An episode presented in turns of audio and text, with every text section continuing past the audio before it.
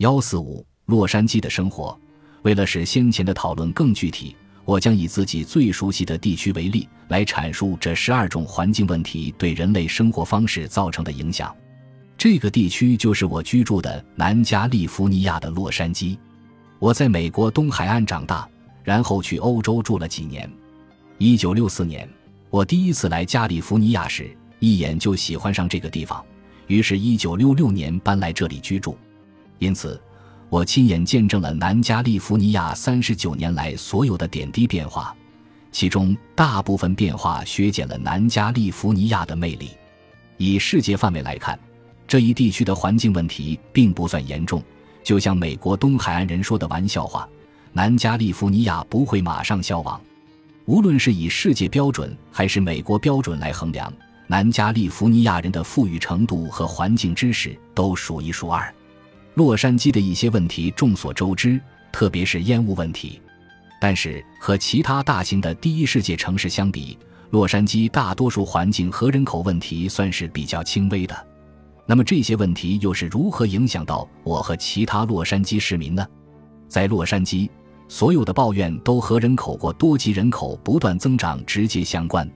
交通堵塞问题严重，房屋如同天价，几百万人都挤在区区几个商业中心工作，但其附近的居民住宅却相当有限，因此大多数人只好开车上下班。单程最远可达六十英里，大约需要两个小时。洛杉矶自1987年以来成为美国交通状况最糟糕的城市。近十年来，每个人都感觉到交通越来越差，这成为洛杉矶的公司在招募员工时遇到的最大的绊脚石。此外，交通问题也影响我们外出聚会访友。从我家开车到洛杉矶市中心或机场大约十二英里，要花上一个小时十五分钟的时间。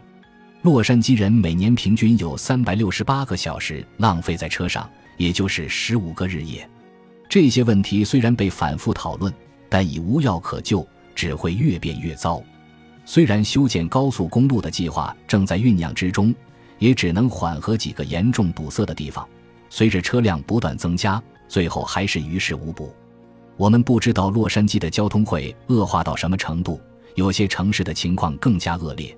几百万人将交通问题推向更为严重的地步，例如泰国的曼谷，严重的塞车问题迫使我的朋友们不得不在车里放置一个便携式小型化学马桶。有一次周末，他们打算外出度假，在车海里陷了十七个小时后，最终不得不放弃，打道回府。虽然有乐观主义者用抽象的理论解释人口增长是一件好事，而且地球能够容纳这么多人。但是我从没听过到有洛杉矶人希望当地的人口继续增加。持这种观点的人在世界其他地方一定也是极少数的。随着第三世界居民不断涌向第一世界，南加利福尼亚地区的人均环境影响也在不断攀升，这成为当地政治家讨论最多的论题之一。加利福尼亚人口增长速度之快令人啧舌，几乎完全来自移民。以及移民抵达后普遍建立起的大型家庭规模。加利福尼亚与墨西哥接壤的边境线很长，很难有效地抵御来自中美洲的非法移民。这些人来美国寻找工作和安定的生活。每个月，我们都会看到新闻里披露偷渡未遂的非法移民在沙漠中奄奄一息，或者被抢、被杀。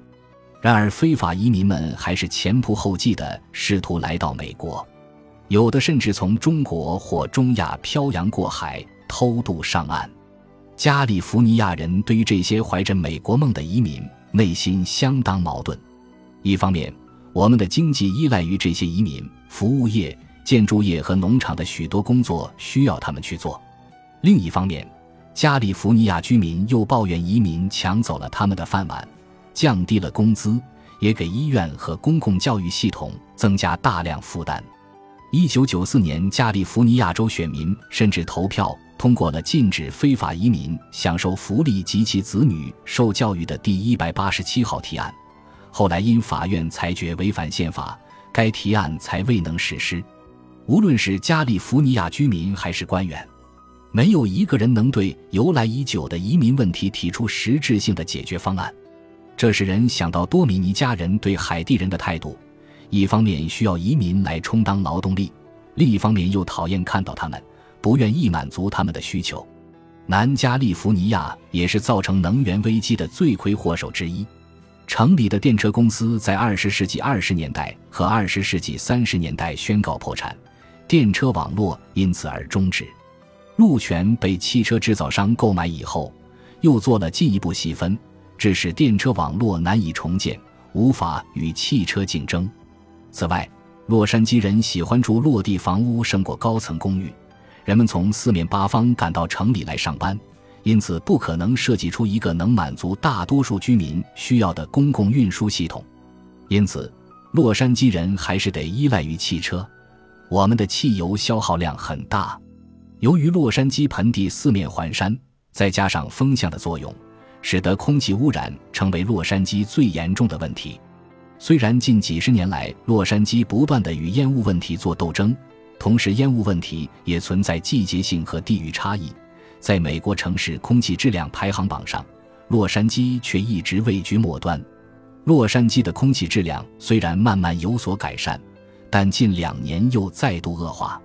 另一个对加利福尼亚居民的生活和健康产生影响的是，近几十年在河流和湖泊出现的病原体蓝氏甲地虫。一九六零年代我刚搬到加利福尼亚时，可在山涧随意饮用溪水，若现在再喝。肯定会感染病原体蓝氏甲地虫。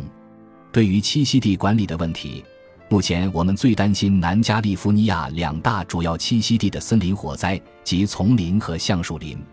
这两个栖息地经常遭到闪电的袭击，就像我在第一章讨论的蒙大拿森林。目前有人居住在易燃的栖息地里面或是附近，一旦发生火灾，火势很容易蔓延。每年夏末秋初是南加利福尼亚最热。最干燥、风力最大的时候，也是火灾频发的季节，常有数百户人家受灾。一九六一年，在我住的峡谷曾发生无法控制的火灾，六百多间房屋被烧毁。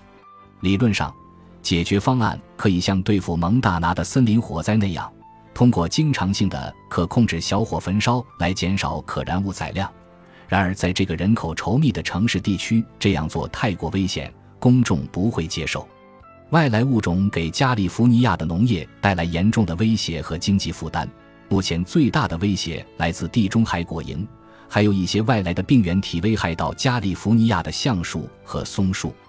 另外，由于我的儿子从小就对两栖动物非常感兴趣，我因而知道洛杉矶郡三分之二溪流中的本地两栖动物已经灭绝，这是三种外来物种猎食本地两栖动物的结果。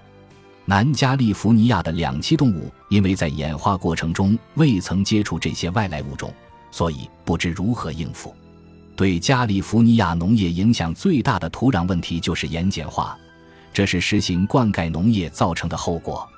美国最富饶的农业区加利福尼亚中央河谷已经有大片的农地遭到盐碱化的破坏。由于南加利福尼亚降雨量少，洛杉矶的用水需要依靠长长的输水管道。